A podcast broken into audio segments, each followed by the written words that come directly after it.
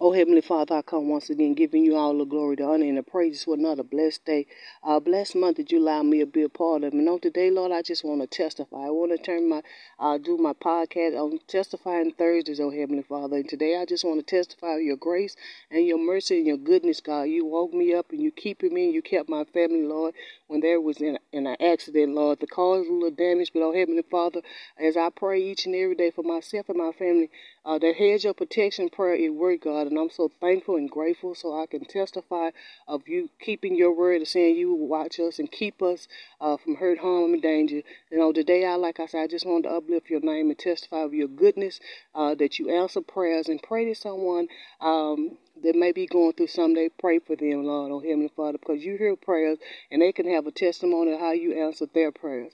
God bless each and every one of you guys and have a great day.